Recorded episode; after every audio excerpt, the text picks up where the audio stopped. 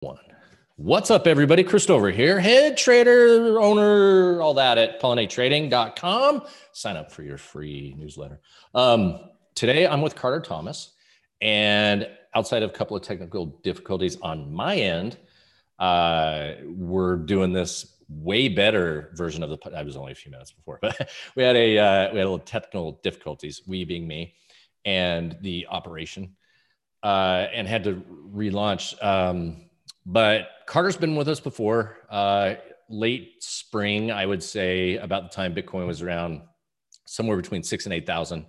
Uh, I think we were both just telling each other how cool Bitcoin was, uh, and uh, as, as, crypto people will do. Uh, and then um, fast forward, let's say that's probably eight months. We're trading at forty-eight thousand Bitcoin at the very second that Michael Saylor is sharing to corporate uh, CFOs and whatnot today, I believe, doing presentations on how your company, your public company, can add Bitcoin to the balance sheet. Uh, a few days after it was announced that Elon Musk um, or Elon announced that he picked or Tesla picked up 1.5 billion or something like that. And then, of course, my trolling tweet of Apple picking up 2.7 billion in uh, Bitcoin, which didn't move the market the way I wanted it to. Um, was actually on some clubhouse, and the headline of the clubhouse was uh, um, a bunch of the. Uh, it was saying Apple put in 2.7 billion, and I. Anyway, uh, the same same people from 2017 still playing that same game um, so it was fun conversation. Anyway, Carter's with us. Carter's been a uh, pretty life uh, long time. Actually, what's really cool about Carter's story is I think it was in 2017 you just started YouTubing every day about your experience of learning uh, YouTube or also the internet yeah. uh, and how to speak uh, learning your way through crypto and kind of building in public building your knowledge base in public uh, and that's really uh, really what uh, where he come came from originally there. Um, and the last time we spoke, he was very big into he was talking about DeFi, and I was kind of nodding my head as in, okay, yeah, another thing that's going to happen, whatever, Bitcoin. And then, uh, yeah, DeFi pretty much exploded uh, right shortly thereafter. So we'll definitely give credit to Carter for that. Um, but uh, I want to dig deeper back into because you know we're we now got people who uh, who are sitting on a forty eight thousand dollar Bitcoin and two thousand ish dollar Ethereum, uh, or well eighteen hundred dollar Ethereum almost. Um, a lot of a lot of money has been made in the last six months. Uh, and there's some massive opportunities to be made in the uh, in the in the DeFi space. So uh, I got Carter on. We want to talk about uh, what he got, what he did in the space, and then we're going to walk through, actually, kind of just walk through the process, uh, and then we'll kind of break off and get into some other subjects. So, Carter, welcome, and tell me, tell me about your journey into the DeFi land. Sure. Yeah. Great to be back. It's been it's been awesome. Obviously, uh, you know, I came into crypto in 2000. I started buying Bitcoin like everyone else 2013, 14, whatever, and then went in heavy on Ethereum in 2016. But I had no idea what I was doing. Uh, like you said, I just started YouTubing every day because I was like, you could see these old videos of me being like, "Hi, uh, I have no idea what I'm doing, and I'm just going to sit here and like walk you through."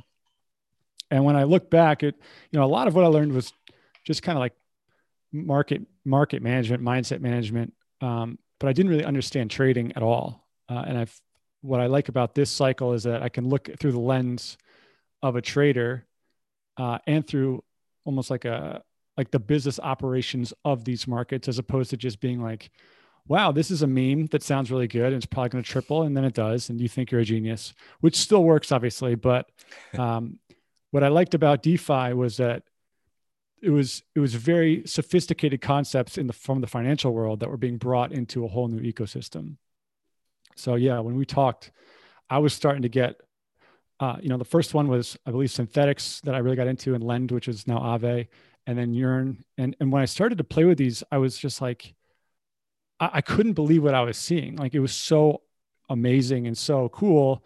but it also seemed unbelievable because these yields that were coming out were like tens of thousands percent APY. I mean, I'm sure anybody who remembers the Sushi Swap uh, launch and people were mm-hmm. talking about farming different types of food and saying that they're making 18,000 percent yield every hour. And you're like, what? What does this mean? Like, this is insane. And so instead of writing it off, I just dove really deep into it. And I found that is a whole new way of looking at markets that um, are looking at yields within markets. Whereas a lot of the crypto spaces thought of yields the way proof of stake does yields, which is inflationary re- rewards like Cosmos and Tezos and um, Polkadot, which you know you can staking in exchanges and things like that. This these yields are built off of uh, trading fees, which is essentially getting like real time cash flows off of whatever the the protocol is doing, uh, or like management fees, so to speak. That's like one way to think about it. And so, I started to realize this is more like a bond market than a like a, a, a yield market, and these are just like insane bond yields for what would be the governance area of an ecosystem. So if you thought of a particular part of crypto and you said, okay, let's, if we want to make a bond market in a free market, what would that look like? And what it would look like is what we're starting to see with DeFi. There'd be collateralization, there would be people that provided the credit, there would be people that had the debt, it would be the payments on those things. And so that's, that was helpful, uh, especially when I, when I learned about Yearn and all these other ones and uh, it's evolved obviously. You know like some of the yields have come down some of the yields have gone up. There's still a lot of bullshit out there. There's some really legit stuff. Um, i do think that over time these the yields will normalize uh, once the growth of the ecosystem starts to hit its outer you know maximum growth capacity uh, and enough money flows in. But for the time being I, I think that there's a very good case for these yields to continue.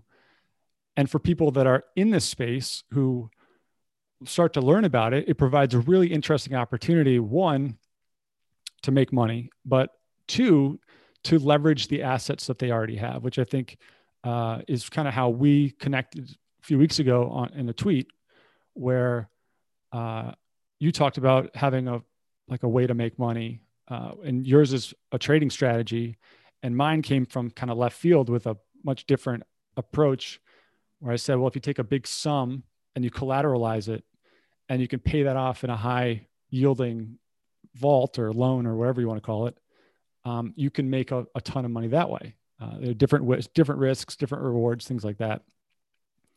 And uh, you know that's that's the there's a lot more to DeFi, DeFi, but for now, I think that for most people, it just offers a lot of interesting ways to interact with the ecosystem and and make a lot of money without necessarily having to buy low, sell high. Yeah. Um, and that's definitely the challenge that the majority of traders face is the ability to buy low and sell high. uh, when do you exit? All those sort of things. That's the, the, one of the biggest challenge in trading. Um, I, uh, so, so let's jump in on, let, let me, let, let's figure this out. I'm to, I'm to ask you to help me figure it out because uh, sure, I totally. did not jump into the uh, into the space. I um, feel like a genius because I put my Bitcoin on a place called BlockFi. Let's just say, uh, and here's my code. Here's my you know password, and you know like hack me. No, I'm just kidding. Uh, so let's say you um, let's say you you go out and you. I think BlockFi is the most well known of the lenders of um, of crypto, and, and I haven't really looked of, of like put your Bitcoin here, and we'll give you I think it's like six or eight percent uh, on your on your money while it increases in value. So you're not actually um, you're you're not actually doing anything other than you're giving it to them and they're doing stuff with it probably. But um, I'm sure there's all I mean there's all sorts of risks there, but that's the easiest way to do it.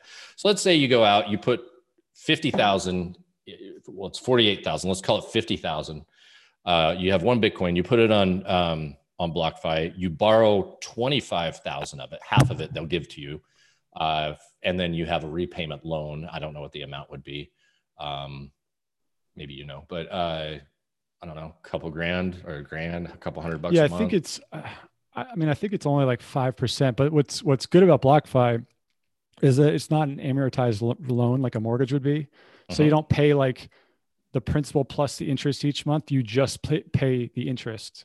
So if you had a twenty five thousand dollar loan and it was you took it out, I think five whatever five percent, let's say, um, that would be a twelve twelve hundred dollars. Yeah. And so you you would pay like sixty bucks a month as opposed to the full amount plus plus that. 60 bucks a month. So nice. that makes that, that gives you a lot more flexibility. Um, and cool. And, and let me let me you still own the Bitcoin on that. So if it goes to a hundred, you've taken out 25,000, you pay back 20. I mean, you've already you still make yeah, okay. So that this is um, definitely uh, a great option. So um, so at 25,000, now you've borrowed 25,000, now you look to stake it, right? do you wrap it or do you stick it? Maybe those are a couple of things we want to want to so go. The, I think the first thing to say is you do own it. You you you also have a liquidation price. So one of the decisions you make when you take out a, a collateralized loan is if you take out 50%, your liquidation is going to be a certain level. If you take out 30%, it's going to, obviously going to be a lower level. So I always tell people if they're going to go this route, you typically want to do it when you think Bitcoin's like at towards a low right? Because mm. the last thing you want is the price to be going down while you're taking out a loan. Like that just yeah. gives you anxiety. Um, so that's that's the first piece. So yeah, you let's say you take out twenty five thousand, they're going to give you most likely twenty five thousand in USDC, a stable coin, mm-hmm. and then you have the USDC, and you have the ability to take that and go into the DeFi ecosystem. And in my opinion, what you would do is go put it into a platform or a farm where you could get a yield that was higher than what you're paying on your loan. And then each week or each month, you would take the rewards from that that farm that you set up and it would pay off the loan. And then eventually once the loan is paid off, you can you can keep the farm there and it just keeps spitting off whatever rewards are. You can move it to somewhere else, but you, you're essentially paying it off in real time um, you know, as this, it's kind of like a, a way to pay off your leverage while you take out the leverage. Mm-hmm. Mm-hmm. Okay. So, okay. So I've, I have that, take the money out 25K. Um, and then I'm paying 60 bucks a month, let's say, and I go and I, I create a farm.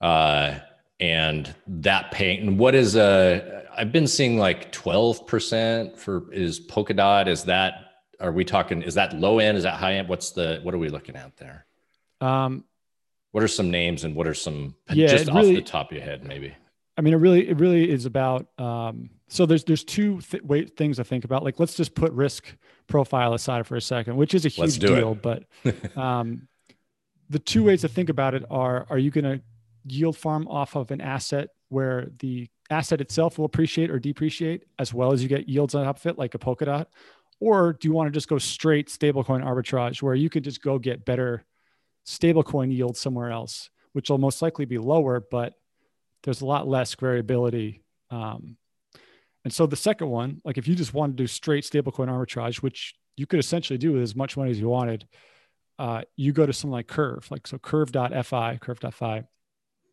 is I would it, it, probably is the biggest at this point stablecoin uh, liquidity provider in DeFi. And it, it's the ugliest website you'll ever see. Uh, it's very unintuitive, so it's going to take a little while to figure out what's going on. But there's videos and stuff. Kraken and has can, a competitor now, huh? All right. Yeah, exactly. uh, and you you you choose what stablecoin pool you would want to go in, and you essentially do a swap where you would swap your USDC for whatever, and then you would deposit it into that vault for those particular stablecoins. So what that may mean is you take your USDC from BlockFi and you swap it or you, you deposit it into the synthetic USDC, which is the Synthetix network that yields 12% or whatever it may be. And you just deposit that, it pays you out in SNX tokens and Curve tokens. And then each week you harvest them and then you you sell them on the open market and then you pay off your loan. So that's, that's stable coin arbitrage that it's a smaller piece but it's much more consistent So you're Whereas, you're you're you're taking a five percent payment and a twelve percent, or you're paying five percent on your loan and earning twelve percent on your farm. Yeah, yeah, exactly. And you can you can find you can go up further on the risk curve, and you can find stablecoin uh, farms that will pay off will pay more like 30, 40 percent And you're just assuming more risk because it's like maybe a smaller coin or whatever it may be. In a bull market, that may be a good good idea, but you know you kind of take your risks in that way. So that's the that's like the easiest to understand. Uh, gas fees are obviously something to keep in mind, but we'll just assume that they're free. At the, like we're just not going to think about that. um, and so then the other piece would be that you take it and then you go find actual farms. Like you go find coins, you go find liquidity pools, you go find different areas where you can buy and stake particular assets that may have APYs 60, 100, 200% because they're relatively young or small, smaller market cap. They don't have the same uh, liquidity d- depth. So your liquidity is worth more, but the trading volume will continue to increase. And so you make more money. Uh, so you're taking more risk on the asset itself, but you're also going to potentially make way bigger yields. And so if you put these two ideas together, you if you could find a high quality asset that's relatively small that you really believe in that seems like it's very safe and very legit, um, you can get a high APY. It's relatively low risk.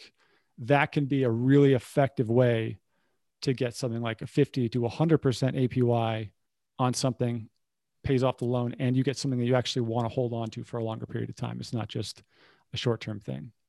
Gotcha. Gotcha. So, um, okay. So let's say I know it's, it's, it's kind of, it's kind of complicated. I, I'm, I'll, uh, it's, there's like a million pieces to it. Yeah. Well, that, I mean, that's the way it should be, right? It shouldn't be easy for people to just, you know, come and and cause, uh, you know, make what, 12%, uh, right. monthly at, at a 0% interest rate environment. Uh, it shouldn't, you know, should be most likely a little bit challenging there. Uh, and and you know, in any new technology, of course, the the UI is just going to be you know a, a, challenge because you're doing the back end stuff, right? Like ICO world um, is obviously the first thing that comes to mind when you think, oh, this is the new ICO type craze, is because you're printing out of thin air somewhat. Uh, I guess the the analogy would be, but there's actually tokens behind it. There's there's proof of stake. If well, I yeah, and I think that's the key, right? Like this is one of the things I didn't realize is that the the yields come from the trading fees and mm-hmm. also mm-hmm. from the management fees within the ecosystem. So for every trade all, that that token does on, let's say Uniswap, mm-hmm. 0.3% of that trade amount gets sent to the liquidity providers, which would be you know someone who's staking their coins. So if you think about it, if you have a coin where there's very few people staking it, so it's like a small market cap, but all of a sudden there's a lot of trading volume, you're going to receive a percentage of that fee. So it's it's actually closer to owning like uh, a, a, cash flow business, and you're just a, a, a early LP, like you're you're an mm-hmm. early partner in that, as opposed to being like you're just part of a network that's growing, which is what a dividend stock might be more like. It's right. so there's more to it, but to your point, um, the whole thing hinges on trading volume. So mm. as trading volume goes down, which is what happens in, in bear markets, mm-hmm. all these yields are going to deflate too. And I don't think anyone quite knows what that floor looks like. Um, you know, we kind of yeah. had a taste of it last winter, like, you know, October, yeah. November, when we saw the DeFi start to collapse a bit. Um, the the yields, some of the ridiculous yields came down, but you know some of them held held pretty strong. But I do think that uh, it's not a guarantee. You know, there's there's going to be a lot of flexibility in these. Yeah, yeah. Well, that's, Uh, I mean, the, the, the first thing that's really exciting, uh, you know, we, even um, getting into that uh, that space, just thinking about the fact that you could take uh, an appreciative asset, an appreciative asset uh, as Bitcoin or Ethereum or whatever and borrow against it, just that right itself, that right by itself, opening that up to an average human, uh, because trying to do that at like interactive brokers or uh, you know, you, I think you need to have a minimum of a hundred thousand uh, dollars, maybe it's two fifty or something like that, to where you get portfolio margin. Um, you can do that on I don't know what a thousand bucks, uh, maybe five hundred bucks or something. You you yeah, you know you want. take dollar cost average uh, yourself into you know the bitcoins and or the ethereums or something like that on a place like BlockFi, and um, and I'm and I'm just bringing up BlockFi because they um, I know them the most. Uh, mm-hmm. uh, and they're they're who I usually recommend to people. So I haven't really looked at what competitors are out there, but um, you know, yeah, you can you borrow against it. Like think about think about how many people. there was an article today on uh, Cointelegraph, I think, where somebody in 2013 paid 91 Bitcoin for a Tesla, which is 4.5 awesome. million today. They're you yeah. know like driving around their sixty thousand dollar. yeah, computer. Yeah. yeah, that's that's pretty impressive. But um, you know, we didn't have those options in 2017 2018 i don't know of if we did actually to where you could borrow against it you had to find somebody who was willing to do that trade with you right? There there wasn't a, a infrastructure and a uh, you know a business uh, that you could sue at least you know there, there is legal recourse on at least now with a place like BlockFi um, if something were to happen. Whereas if it was just you know me writing a check to you and you know person on person lawsuits a lot, lot uh, as an as a husband of an attorney a, a civil litigator uh, she's going to be like uh, yeah suing chris there's not a lot of outcome there suing a big corporation there's a lot of money to get to there. You know they've got insurance yeah. and they've got all these other things so um, it, it, de-risks that space quite a bit which probably is what has opened up the whole um, that whole ecosystem. And i'm in my mind i'm just sitting here thinking of a you know a modern asset manager uh, hedge fund whatever you know they they've got analysts they've got compliance they've got attorneys they've got accountants they've got um, you know the portfolio managers.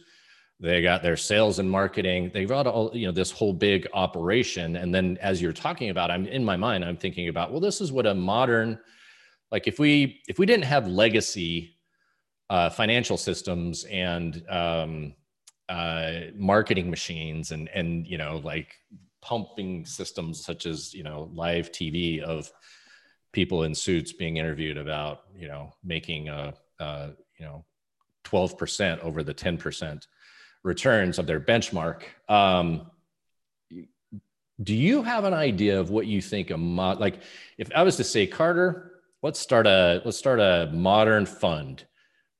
We're, we're likely not going to raise twenty billion dollars and lose it by shorting GameStop um, because we're not that smart. uh, let's just say we can raise ten million dollars, and you know what would that sort? Do you have an idea of what that would look like? Of what a like a if you're because a crypto manager three years ago was just buying and selling crypto, right? what would a modern like if i was a if i was going to launch a crypto fund today it seems like the smarter way to go about it is to guarantee the asset some way right so you, you, it's it's trust it's in a trust or it's it's custodian or something like that what would be a, a way to turn this into a, a a business in in that sense like say i don't actually want to do this work but can i get somebody to do it and you know, in exchange for it, you get your management fee or whatever. Do you have an idea on that? Sorry. Well, yeah, no, I, I think it's a, I think it's a good question. I think that, uh, I is that, that is that a would, possibility? Would somebody be able to do like $10 million, 20, yeah, sure, totally. I think, I think it would be hard. The, the hardest part about raising a fund in that sense is that it'd be very hard to forecast out because we're kind of going into uncharted territory. So you could say, yeah, like I'm going to go become a huge liquidity provider for XYZ coin uh, that's got an established market cap. And here's what the, the rate is. Here's what, here's what the average rate is for the last six months. And here's what we project it to be. And you can kind of extrapolate the impermanent loss and whatever else it may be. But you just don't know what, what this whole thing looks like if the price, if we go into a bear market, like we, yeah. there's just, nobody knows. And so from a, from a fund standpoint, uh, it's hard to do any sort of reporting or forecasting because you're going to get probably more volatility than if you just bought coins and held on to them. So I think what the the play would be would probably be to find find uh, smaller companies or I mean companies just like uh, coins networks that you believe in. You invest those coins, but as soon as the ability to stake within the network becomes available, and you could start to get a governance fee, uh, the way Yearn does, or you know any of these governance tokens do now, uh, you can be a very early piece of the of the company. And so not only will you get the capital growth, capital gain, you'll be getting a very large yield because that's just how the tokenomics are built these days, as opposed to two years ago that wasn't. It was inflationary rewards. Now it's governance rewards where people are paying to use the the actual ecosystem. Um, so I think you could build that out into the forecasted model. I think if I was raising a fund right now, that's definitely what I would do. I mean, I would I, I, I would always find something where it was a long-term capital gain uh, potential, but it also had a huge yield potential, so I could compound those gains along the way. Uh, I think it'd be crazy not to do that. Yeah, yeah, that's interesting. It's very interesting to think about what uh, what has happened just in in what two or three years, uh, almost like a year, really. I mean, I know these projects have been uh, on board for a while, but um, yeah, it's it's really interesting to see how they've emerged the space from not scam IPO ICO.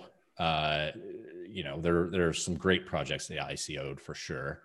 Uh, it's unfortunate there were some that just you know, and you know, whatever. We don't need to go on too down too far down that path, but you know, you de-risk a lot of things when you look at using cryptography to in, in you know trustless environments to run the financial ecosystem. Mm-hmm. Uh, ironically, it's it's it's harder to get capital in that space uh, because it's hard to put your head around, I suppose but it's very easy to get you know money into a fund that's again you know gonna short GameStop. Um, well, I think I think to your point, there's there's nobody to point at. There's nobody to sue. Like if if I go on DeFi and I hmm. collateralize something, uh, and there's there's some hack or you know there's some bug in the code or, or whatever, and I lose that money. Yeah, like that's that's that's my fault. Like or not my fault, but that's my problem. Yeah, and I think that when you get beyond personal inc- personal funds, like that's an unacceptable risk for 99% sure. of like real money out there. Yeah. And so I think that uh, you know, places like BlockFi, Celsius, some of these in, like cent- more centralized Celsius. versions of them, uh, they're trying to bridge that gap. I mean, Grayscale's trying to do it as well, mm-hmm. but you know, for the most part, this is this is an individual or a very nimble small VC world. They may have a good amount of money, but it's often because they've already made a ton of money in crypto that they can mm-hmm. reinvest and they're, they're given like hey look do whatever cowboy stuff you got to do um, we we understand it but that's yeah. i think that's the exception right now do you uh, so would that would you would generate short-term capital gains on those uh, on the farming is that right that's right yeah it'd be considered income okay like a dividend so, basically so and, and it would be considered capital gains not not like business revenue. I assume. Well, that's, um, that's, just... that's you know, yeah, that's probably like a you can ask your qualified professional tax correct uh, whoever because um, there's there's a lot of nuances like you can generate them but if you haven't claimed them they're technically not yours yet you got to like actually mm. claim them mm. off the blockchain uh, so you can you could do that weekly sometimes they're automatically claimed for you it just depends on the contract so there's different like these weird nuances. I don't think anybody really knows the exact way. Mm-hmm. Um, but yeah, it's essentially like getting whatever airdrops would be or, you know, stuff like that. Yeah. Yeah. What, um, so, I mean, I, I, I've tried not to go too far down. It's impossible to not go down deep rabbit holes when you're talking about those uh, unique projects, right? Because you know, pretty much if if you don't understand Bitcoin, then you can't start to understand Ethereum, and then you can't start to understand, you know, like down the down the stack. And you know, we're already pretty far down the stack when we're looking at at that. It's it's pretty, uh, you know, it's pretty amazing. Um, what are what projects are you excited about these days? What space you you pretty much were ahead of the curve on DeFi for uh, for a lot of people. Um, mm-hmm. What else are you seeing these days? I'm I'm very bullish on this uh, this whole idea of collateralization. Like when you when, when I think about uh, I think this might be a, a little bit too far ahead. Um, but when I think about the amount of things that every one of us owns that we cannot tap the value of, that to me is mm. like is unbelievable, right? Like you look at the average family. Let's talk, you know, in the U.S. Uh, and average, let's call it upper middle class family, which probably has people that have heard of Bitcoin or whatever it may be. They've got a couple cars, they've got a house, they've got furniture, they've got artwork, maybe they've got, you know, you name it. The house is basically the only thing that they can really leverage with a mortgage.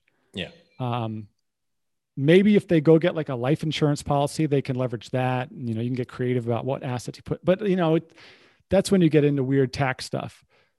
That to me is insane. Like we've built this world where you buy all this stuff and then you just assume we, we've, we've just been trained to assume that as soon as you own it, like unless you want to hustle and go on eBay and resell it, it doesn't have any value other than usage, utility. And I think that's going to change in a big way, especially as we become more of a shared economy, as, especially as things become tokenized. Like you look at car companies like Tesla, I think that buying, being able to buy a Tesla with, with Bitcoin is amazing. What's I think what's going to be more amazing is if and when they can take that computer and they can assign a real time value to it, and you could press a button and say, "Listen, this Tesla's worth sixty thousand dollars, but I really want to go on a vacation. I'm not going to be around for six months or whatever. Press a button. I'm going to collateralize twenty thousand dollars, secure securitizing this Tesla as collateral to this network. Maybe it's centralized, maybe it's decentralized. Who knows?" and I pay 4% on that $20,000. And all of a sudden I, I have $20,000 in value because I own the Tesla and I pay yeah. that back to, to the network. And I think that Tesla's like, just because of the nature of the business, it's kind of out on the, it's pretty far out there to be able to do that. But we start looking at things like, you know, if you have a $5,000 computer, why can't you securitize that? If you have anything that you can assign a, a real life value to, um, and then you start to get pretty creative about what that could look like with with your real estate or with anything that you own. So I think that the guts that make those things happen, um, that's essentially what's built the financial system, right? Like it's like what the mortgage industry yeah. is. And when you look at when the financial world exploded, it really started in the early 80s when they realized you can securitize anything. You can yeah. wrap a thing called an ETF around anything you want and tranche things together and voila you have trillions of dollars. And i think that that exact same process is going to happen on an individual level. And i think when that happens it's going to be just like you can i mean anyone's imagination could take that where they want to go with it. And being able to be a part of the the the network that delivers that value is going to be an enormous win. I think right now the best bet is Ethereum because that's the where everything is at this moment. That may change, but I think that's probably the best pure beta play on that. But then you get into the lending networks, you can get into the actual liquidity pools, you can get to the exchanges, the tokenization, whatever it may be. Um, so I think that's probably the biggest idea. I don't know how or when that's going to happen, but I if I was going to bet on anything for the next five years, it would probably be that. I think in the short term, the the most interesting thing is probably trading itself, like the trading world, where I think this GameStop thing, you know, it's kind of a meme, the whole thing, but it's also an interesting uh, social experiment. I don't think we're going to understand what's going to happen about it with how many people are brought in, and then also where those people end up going. Do they stay in the stock market? Do they move to crypto? Like how do they how do they feel about their their experience? but I think that as you start to build out these these these these new trading worlds um, where you can you know stake your your your your equities and make a make a higher yield off your equities as opposed to like you're talking about you have to go to a, to a uh, brokerage you got to have a hundred thousand dollars now maybe you can stake your own stocks or whatever. You can build much more creative products. You can make your own uh, baskets. You can run your own hedge fund. Like you can you can decentralize yourself and say hey, invest in the stock, follow me, and I can set my 10, 2 and 20 on this. Like the whole trading world to me is very easily decentralized and opens up millions of new opportunities, new assets to trade, potentially new markets to trade. Like you think about anything that has uh, a data feed. Like one of the one of these examples I always think about. I was I was in Europe last fall. I was right, right running through there's uh, these uh, wineries in Croatia, and I was doing for a long run. And I was thinking to myself, it's like if I wanted to bet on the futures market for Croatian wineries, there's nowhere I can do this. Like there, but I bet there's other people that would be willing to take the other side of that bet, or at least provide the liquidity for that marketplace. But that's never been done before. But somewhere there is a data feed that's saying, okay, here's here's the monthly output GDP. Same thing with the California wineries, or whatever it may yeah. be. But there's just no futures market for any of this stuff, or any market for that matter. Whereas if you can find a data feed for something that's you know has integrity and you know whatever else, there's going to be liquidity available. People will be willing to, to take the liquidity side of that bet for for someone to be able to trade it.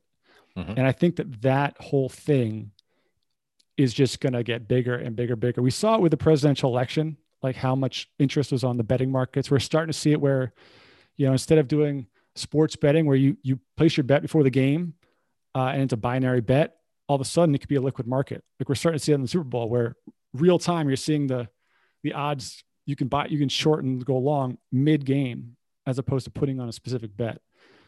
So I think that that whole world is a really good bet. And I think that probably more importantly, when I talk to people, hedge funds, private equity, money managers, family offices, most of which are relatively skeptical about crypto, like they get it. They understand that they might need to allocate, but they're also kind of like, eh. When I talk about this stuff, this is the only thing that they're they're like, mm. I understand what you're talking about. Like this is something I get. Like I yeah. I I see what you're saying all this other stuff, the collateralization, you know, privacy, all the other things are like, yeah, whatever, you know, I've heard it before, it's, it's whatever. But the, the tokenization of markets uh, is very interesting for them, which makes it very interesting for me as someone who can see what's going on. Mm-hmm. Yeah, um, I mean, there's a lot to lot to think about right there for sure. Uh, you know, the the news that well, let, let's let's have a look at the the Tesla idea. You know, let uh, so ARK and Tesla pretty much has been, uh, let's just give Tesla the, the thing here. They, they pretty much want to collateralize, collateralize or turn your Tesla into a, an asset. It's a car. The only type of car that is an asset right now is a collectible, really, right? Um, mm-hmm. Nothing, un- unless you're actually earning more driving, you know, Ubering, let's say, than the value of your car. That's the only really way that you're doing it. What they're saying is they're just going to turn it into an autonomous vehicle. You use the Tesla when you want to use it. And when you don't want to use it, you just turn it loose to the network and the network goes out and drives people around auton- auton- autonomously. And you rev share with Tesla on that deal um, with the network, right? Um, so that's that's an easier and, and a, I don't know if a lot of people understand that or know that, but that's a that's a business plan and that's something that's out there. So the idea is currently out there with the richest man in the world um, and one of the most valuable companies in the world uh, is actually looking to create a network where you can turn a depreciating asset into an appreciating asset. Um, where that also gets interesting is let's say, I mean, because how many GPUs do they run uh, in a in a Tesla? Um, you can turn it into a miner when it's parked, right? Plug it into your plug it into the Tesla charger. You've got your solar wall or power wall. You've got your solar roof uh, generating uh, energy, and your vehicle. You know, yeah, you may not. It may not make more than all that much, but if you would rather not have your car leave, now you have another option of how it could be done. And that's also, you know, one of the one of the big promises of of crypto was the fact that you could earn money from your computer, right? Which once once we re- once people realized that you could do that, then that that got arbed out of the business and you have to have like ASICs, you know, a, a, underground layer of ASICs and or GPUs and but the idea of you know that's the first easy idea the tesla idea of turning a depreciating asset into an appreciating asset is it requires threading a bunch of needles one being autonomous vehicles. Uh, that's a you know it's in phoenix here uh, we have autonomous vehicles on the road now. Um, something i don't know how many trips they've done but it's it's it's happening.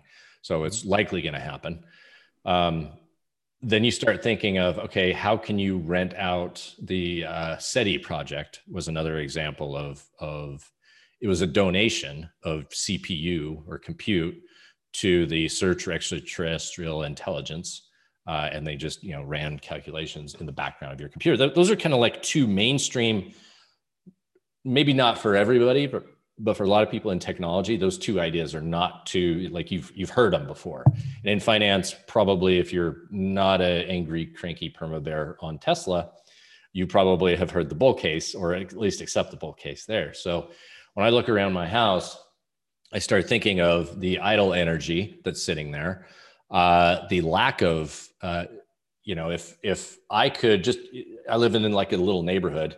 I started to think about the idea of tesla creating a neighborhood self-sufficient neighborhood. And you know the idea being is everybody in the neighborhood has solar you have a, a so let's say there's 100 houses in this little neighborhood here. You have a, a battery pool and uh, or battery farm and every everywhere you can you have solar generating into it. Uh, and you're basically if you have an asset and then you can sell that energy as needed to power plants to other places so that's where we start moving down the stack of like the home is real estate that's an appreciative appreciating asset you can borrow against. Cool. I think the idea of energy probably is is not too far away where you have batteries and you can sell excess capacity. Um, if you're able to har- harvest uh, water out of the air, not really in my neighborhood, I imagine, uh, being as dry as it is here, but uh, you know, I think that there's some interesting ways that. So, so as you're talking about, I'm like thinking about. You always see like the cars driving down the road with a billboard wrapped around them, right? Um, if that was digitized, and so if I, as an advertiser, if I could get the data back on how many eyes that you know, and I got paid not just you know 800 bucks a month, I don't even know what they cost, but I actually got paid on as you do a CPM, right? An, an ad model of, you know, that incentivizes the driver to continue to drive, right? And so you mm-hmm. would have that with um, the Tesla. You would, anyway. So I'm just I'm just like thinking down the stack where some interesting places would be. That would be in a fantastic marketplace as a business person who has a risk asset like grapes in uh, Croatia, getting you know the the Croatian wine market is not as well known as the one across the across the pond, I guess what it's called. Uh, you know the the Med um, to Italy. Like Italy mm-hmm. is you know orders of magnitude more well known and easier to fulfill that supply chain of worldwide demand for Italian wine. Croatia has a much lower one, as does Israel, as does uh, Lebanon, as does South Africa. You know, like it, it, goes down. And if you're able to, like, I would love the ability to provide liquidity or uh, hedge and get paid for my ability to provide hedging uh, capability of a wine producer, right? Mm-hmm. You can exactly. do it with corn, you can do it with wheat. You can, I mean, that, that's what made one of the reasons that corn's such a massive market because they you know they can hedge uh, and yeah and like it can be it could be anything it could be any like you could you could create a marketplace for la traffic like if, mm. if there was a way if there's a there's a data feed that shows potentially how much traffic is going through the the five every day yeah. you could create a market where people can go long or short on what they think the traffic trend is going to be that day, next day, next week. You create you create a whole. The incentive like, there is awesome too because you could literally say that, you know, I'm short LA traffic, so I'm you know I'm going out to drive today, or, or I'm not going to drive, you know, whatever the right. or movie, you could actually artificially change traffic patterns. I think in an interesting way. That's that's yeah, exactly. Like these whole like, and that's where the arbitrage will come is when like how hard will people try once there's liquidity to anything? What's the actual market value? Like we just don't know. Like what? Yeah. How big does it have to be? How much liquidity does it need to be there?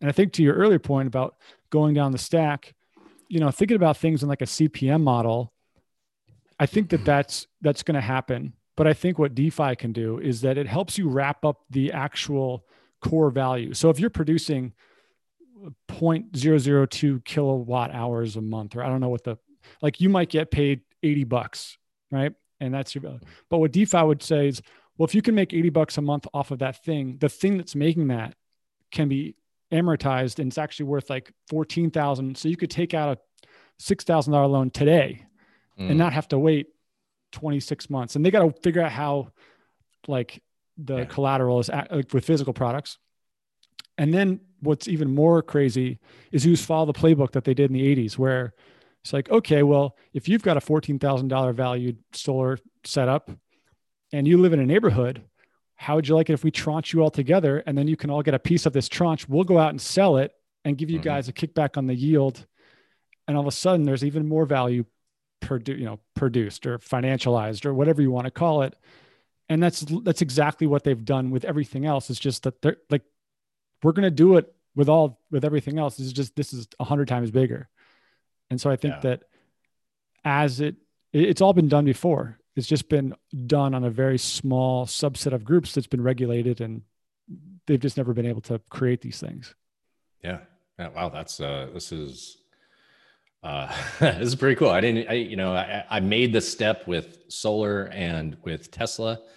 Uh, but yeah, I mean, it, you know, we, we know the predict, uh, the prediction markets are, are, you know, definitely growing and with, you know, the use of, of code to actuary these sort of things to, you know, provide risk and, and figure all that stuff out. You don't need the smartest person in the room to actually perform at 2 a.m. on a Sunday. You know, you, you just need the network to be hard. Yeah, and, like those. So the the things that that kind of bridge the gap between real world data and blockchains are called oracles and there's a there's a handful of them working on it chainlink seems to be the, the leading horse right now it's a very difficult problem for obvious reasons but if they if they can figure out how to do this where you can take any real world data set somehow that's agreed upon. It's like a legit data set and get it into a blockchain.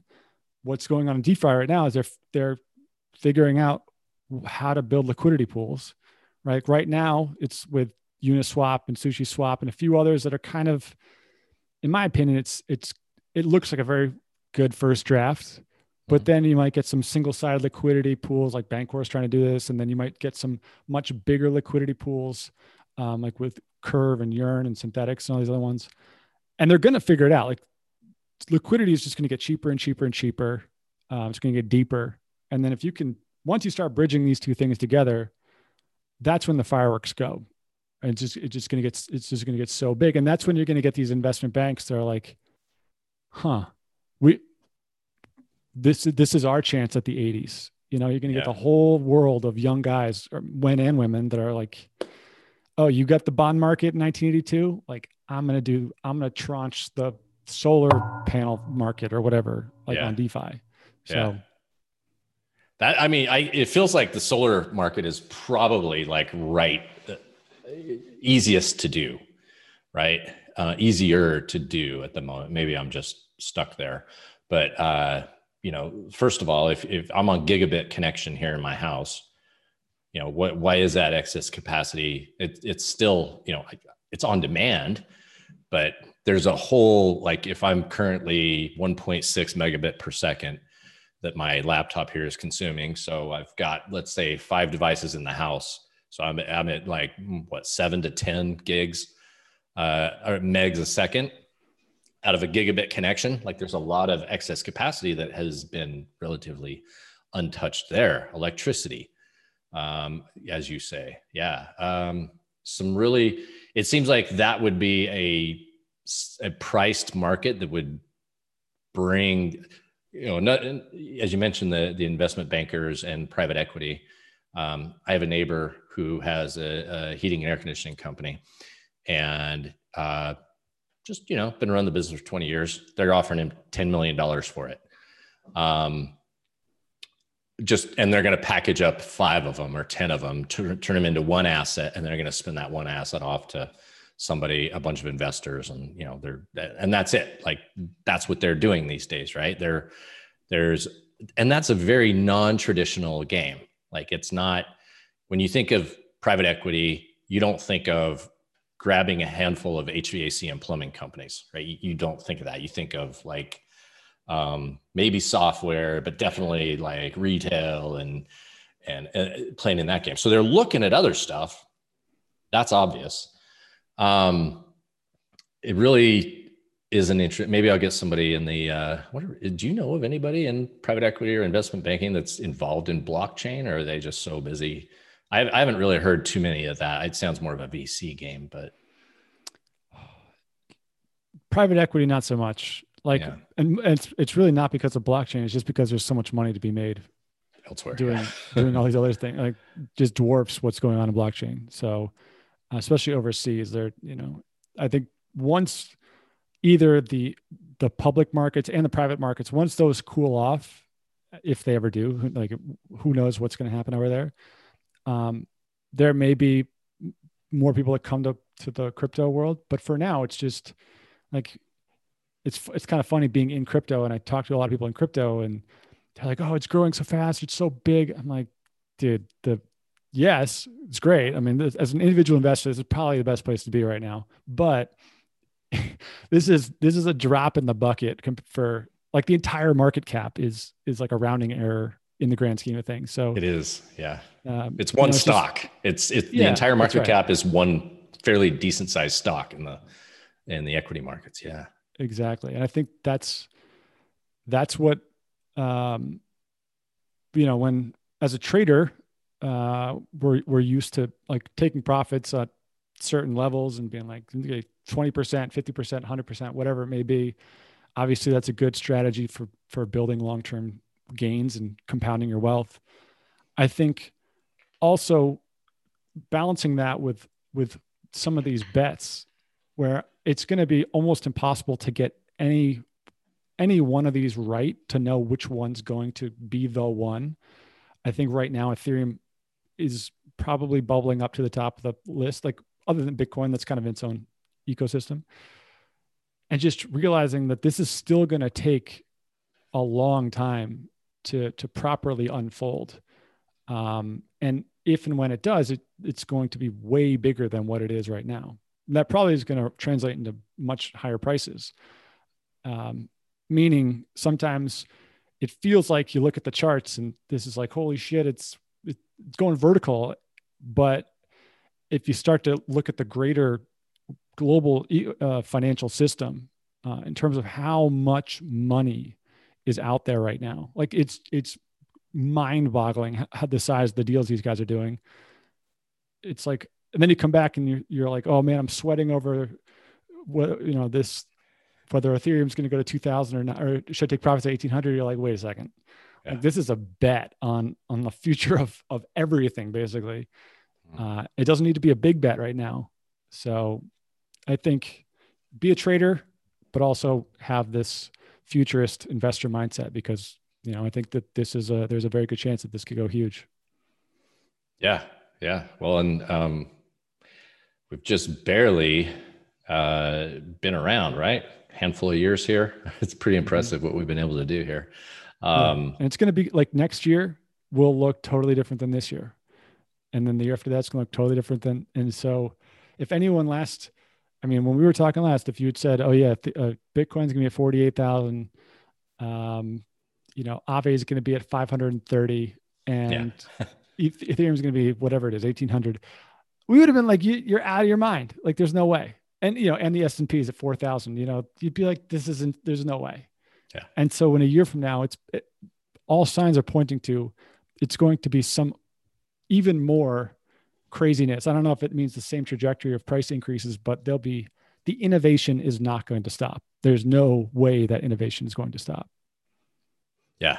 Well, that I mean, that, yeah, we have to, um, and it just keeps getting better and better. The the interesting thing on the is, uh, you know, how constrained we are on chips, and mm, uh, right. it, just in the world. Um, and this is where it's literally like you know the automakers this past month had to pause production because they just couldn't get chips for their vehicles. Like 10 years ago, that didn't sound like reality, right? A year ago, you were like, you're saying Tesla can't get chips for their vehicles? Like, no, GM, Ford, yeah, everybody. like it's, you're driving a supercomputer. Uh, everybody talks about a supercomputer in your wallet. The car is definitely one of them too. Um, but yeah, it's a, it's, it's a very interesting and, and the amount of work that uh, needs to happen.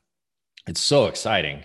And it's, you know, just just the things that could be accomplished through a blockchain through a network uh you know that that's it's uh it's there and it's yeah, still I, so far away i think it's also i think one of the kind of the one of my core beliefs and ethos is just how much the whole system has been rigged from the beginning and i'm not I'm not anti-system, anti-capital. I'm not none of that. It's just we, like we've just been convinced that just like this is what you should expect. Like if you get seven percent on your on your index fund, you should be happy about it. While while they can charge whatever they want on a mortgage and on a credit card, and like the the, the middlemen have built this huge moat of money in in the system. And so I think uh, one thing to keep in mind for anybody listening to this is that it's not that DeFi is just making money pop out of thin air. It's it's taking this inefficient money that has been sy- systematically convinced to the public that this is how it is. Yeah. And it's it's just taking that money back. And like when you think about how much money that is, like the size of those industries, um, it's it's it's ridiculous. It's huge. I don't think it's going to be like uh, they're not going to ro- roll over and it's like, oh yeah, no, no big deal. But I do think that that's the way to think about it. Is like this money is it already exists. Is just built into a system designed by people that wanted that system designed that way. And if and when it breaks down, it's going to go into a system that benefits hopefully the individual and the consumer. Yeah. Yeah. Well, and and that's what we think, right? You've got how many how many people would get paid along the way uh, of a you know you, you throw your money into a um, like J.P. Morgan Chase investment account or whatever. Uh, how much money for every dollar in there? How much money is actually like along the way? How many people are making money on top of that? Like borrow, you know, they have the asset, so they borrow against the asset, they loan against the asset, I should say, and they've you know then they charge it fees on that and they charge it all there whereas you can just have a you can just have a processor do the work for you of all those other people along the way, including their office building, including their uh, advertising campaigns, and you know everything that goes along with that. That so that that's very interesting to think of unpacking all of that and outsourcing all of that work to a you know to something like contract. this. Yeah. yeah. Just a, a, simple phone to handle the work, you know, the, the you know a processor and a smart contract amazing. Um, look, we're running up over an hour here. Uh, is there anything you wanted to cover? Anything else you wanted to throw out? I'm I'm happy to keep it going for the next five hours if you want, but I don't want to take up your entire day. Yeah, I would say uh, I'm sure some people are thinking about like, okay, how do what do I do? How do I kind of take advantage of this? Um, I think the reality right now is that gas fees are, are extremely high. So to to be on the ground, boots just charging into DeFi is is going to be difficult because of it's so expensive. But I would I would encourage anybody to uh, just start digging a bit into, you know, just go on Google or CoinDesk and just like go down the rabbit hole for a day or two just to learn some of the big names, how these liquidity pools work. Because I do think that the the biggest like opportunities over the next year are going to come from this world.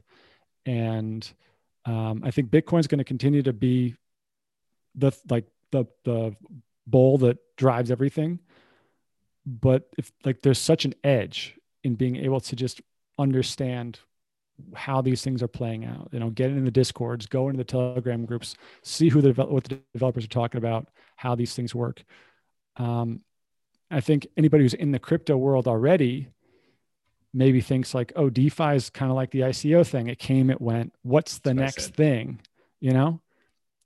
And what I would say is like it's it's just going to be this. It's just going to be an evolution of this because this is the this is as big as it gets. Decentralizing the financial world is that's it. There's nothing like that's it. So it's it's less about thinking about what's next and more about how does this turn into something bigger. Um, and I think that that'll that'll yield some pretty amazing opportunities. No well, you you helped me. Uh, you helped me for sure. Um, I, you know, I kind of came into the whole, uh, well, at least our conversation thinking, okay, you know, I mean, I made some good money on ICO, so I'm not not a hater on farming and you know, and, and yield farming and DeFi and all that. But I did, in fact, I said it probably 47 minutes ago or so. Like, what's next? uh, and as you break it down, as you broke it down, from, you know, this last uh, this conversation, it really became obvious to me that yeah, we're we're just learning how to use electricity, basically. Um, you know, if if crypt, crypto is a general term, uh, is just getting to a UI layer that people can actually, you know, Coinbase itself, how do you know they they charge a pretty good amount to use their simple interface uh, and that you know they've they've been rewarded handsomely for it. So just thinking about that in and of itself, as you mentioned, DeFi is kind of hard to figure out because it's it doesn't you know it doesn't really it's not clear. It reminds me of of crypto, uh, you know, like pre 2017 for sure. Um, I don't know if the 2014 thing, you know, with Mount Gox, I don't know if that was really good, but a UI or a UX layer that that is approachable and doesn't you don't need to be uh, a developer to and a and a sysadmin or something like that to understand how the networks work and how everything's work. I think that like any technology is the step forward in the big thing. And if there's not even a, a, a UX uh, that's easily easy and approachable, that means you know using your logic there we've got a long ways to go to where somebody like my mom no offense to my mom a computer scientist but uh, you know she she's a computer scientist and she can't you know she she doesn't she hasn't gone down even the bitcoin rabbit hole so she doesn't really you know know that sort of stuff and when you get average people who can do those sort of things i mean we're still waiting on people to be able to get a wallet and put money in their wallet from right. you know uh, so yeah you know what you you uh you definitely cleared that one up for me and and i i am going to drop everything and and get i think deep, i think defi space. one thing uh along the lines I, I completely agree. I think the ui and ux is like a huge opportunity right now.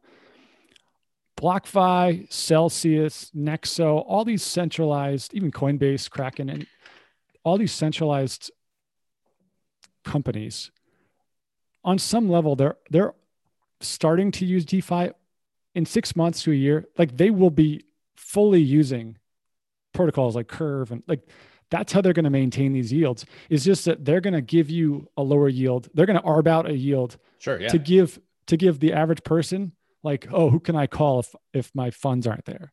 Yep. And so like that in itself is an opportunity. It's the same thing on the internet where it's like if if you want to go pay someone to build a website and they can host it, or if you could do it yourself, you could save a certain amount of money. This like mm-hmm. assuming this was like 15 years ago.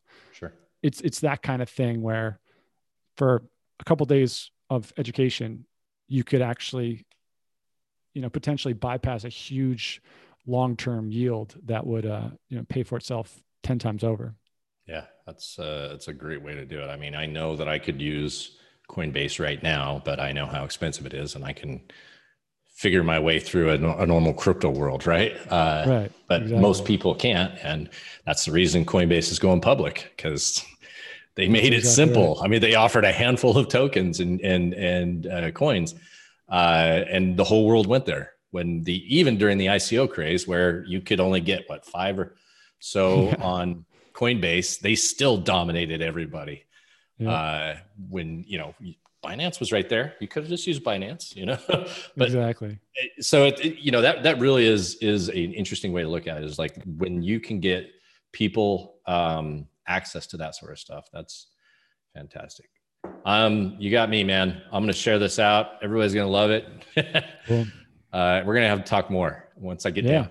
As for I sure. start going down the rabbit hole, we'll have to get back together. Yeah, absolutely. Um, Sounds great. You're uh, at Carter Thomas on Twitter, Yep. That's the best place. and that's it. Hit him up on there. Uh, hit him up. He's got he he definitely like broke my mind there when uh, when we were going back and forth on a. I had a completely different perspective on like prop trading and what you could do with uh, some spare time and.